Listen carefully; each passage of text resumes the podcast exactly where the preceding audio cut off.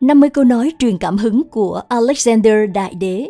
Alexander Đại Đế, còn gọi là Alexandros Đệ Tam, là quốc vương thứ 14 thuộc nhà Argit của vương quốc Macedonia cổ đại.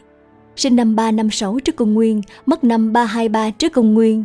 Ông là một nhà chinh phạt nổi tiếng thế giới, cũng như một trong những chiến lược gia quân sự vĩ đại nhất trong lịch sử nhân loại. Tôi không sợ một đội quân sư tử dẫn đầu bởi một con cừu tôi sợ một đội quân cừu do sư tử dẫn đầu. Không có gì là không thể đối với những người luôn cố gắng. Bất cứ vật sở hữu nào mà chúng ta kiếm được bằng thanh kiếm của mình đều không thể chắc chắn hoặc lâu dài.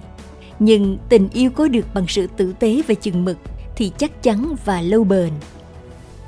Tôi thà sống một cuộc đời ngắn ngủi đầy vinh quang hơn là một cuộc đời dài chìm vào bóng tối mỗi khoảnh khắc giải phóng khỏi nỗi sợ hãi, làm cho con người trở nên bất tử. Vinh quang, tôn vinh hành động của những người dám đương đầu với những hiểm họa và hiểm nguy. Khi chúng ta cho ai đó thời gian của mình, chúng ta thực sự dành cho họ một phần cuộc sống mà chúng ta sẽ không bao giờ lấy lại được. Tôi đã vượt trội những người khác về kiến thức của những gì là xuất sắc hơn là mức độ quyền lực và sự thống trị của tôi đối với tôi tôi đã để lại điều tốt nhất. Hy vọng tôi không ăn cắp chiến thắng. Về phần mình, tôi thà hiểu biết vượt trội về những bí mật cao nhất của triết học hơn là nắm trong tay. Nếu tôi không phải là alexander, tôi sẽ là nhà triết học diogenes. Hãy nhớ hành vi của mỗi cá nhân phụ thuộc vào vận mệnh của tập thể. Bầu trời không thể có hai mặt trời và trái đất cũng không thể có hai chủ. Không phải tất cả ánh sáng đều đến từ mặt trời. Qua mỗi thế hệ loài người, đã có một cuộc chiến không ngừng, một cuộc chiến với nỗi sợ hãi. Những người có can đảm để chinh phục nó được giải thoát, và những người bị chinh phục bởi nó phải chịu đựng cho đến khi họ có can đảm để vượt qua nó, hoặc phải đầu hàng trước số phận. Không có kiến thức, khả năng không thể được tập trung không có kỹ năng, lực lượng không thể được thực hiện, và không có lực lượng, kiến thức không thể được áp dụng. Chúng ta hãy cư xử theo cách để tất cả mọi người đều muốn trở thành bạn của chúng ta, và tất cả đều sợ thành kẻ thù của chúng ta. Với thái độ đúng đắn, những hạn chế tự áp đặt sẽ biến mất. Kho báu của tôi nằm trong những người bạn của tôi. Tôi phân loại con người chỉ sử dụng một tiêu chí, đức hạnh. Làm thế nào một người đàn ông có thể tự trả trước cho con ngựa của mình hoặc trang bị giáo và mũ sắt của chính mình?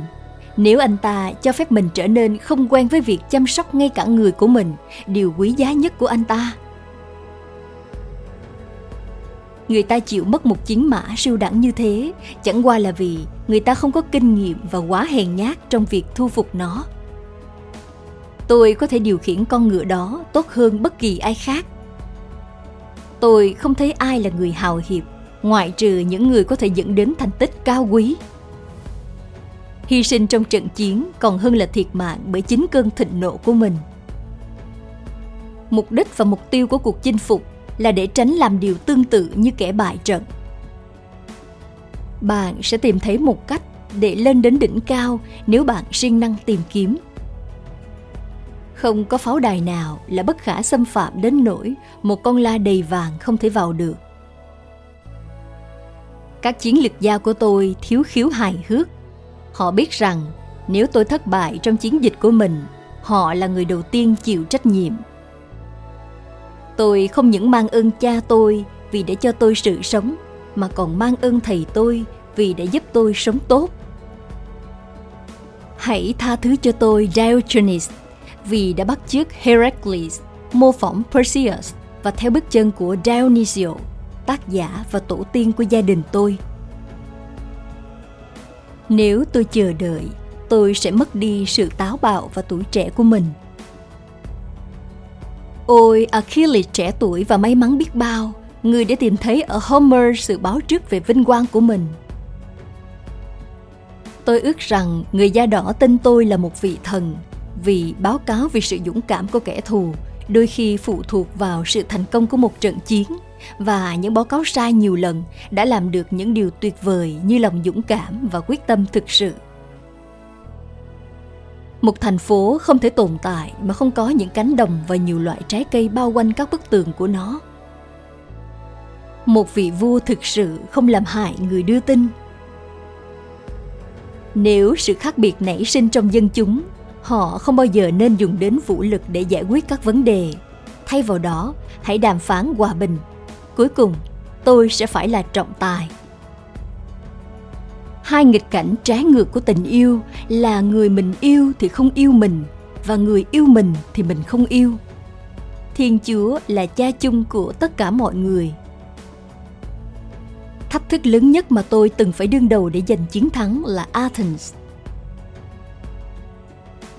có điều gì đó cao cả khi nghe những điều không hay về bản thân mình trong khi tôi đang làm tốt. Chúng tôi sẽ chiến đấu cho hy lạp và trái tim của chúng tôi sẽ ở lại trong đó. Tôi gửi cho bạn một củ cải xanh để bạn có thể nếm và nhận ra vị đắng của chiến thắng của tôi. Bây giờ các cuộc chiến chinh sắp kết thúc. Tôi muốn bạn có thể thịnh vượng trong hòa bình hãy để tất cả chúng sinh từ bây giờ sống như một người duy nhất đồng ý và làm việc vì sự tiến bộ chung. Hãy coi thế giới là đất nước của bạn với những luật lệ chung cho tất cả mọi người và nơi tốt nhất sẽ là người cai quản bộ lạc tương ứng của họ. Hãy an táng tôi và không xây dựng tượng đài nào. Hãy giơ tay ra để mọi người biết rằng bất cứ ai chiến thắng thế giới đều không có gì trong tay khi họ mất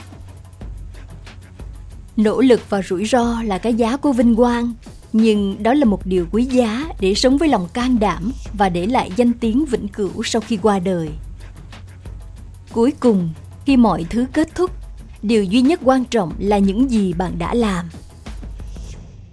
Cảm ơn bạn đã theo dõi video trên kênh Jessica Thảo Nguyễn. Đừng quên nhấn nút đăng ký và nhấn chuông để cập nhật những video mới nhất của chúng tôi nhé.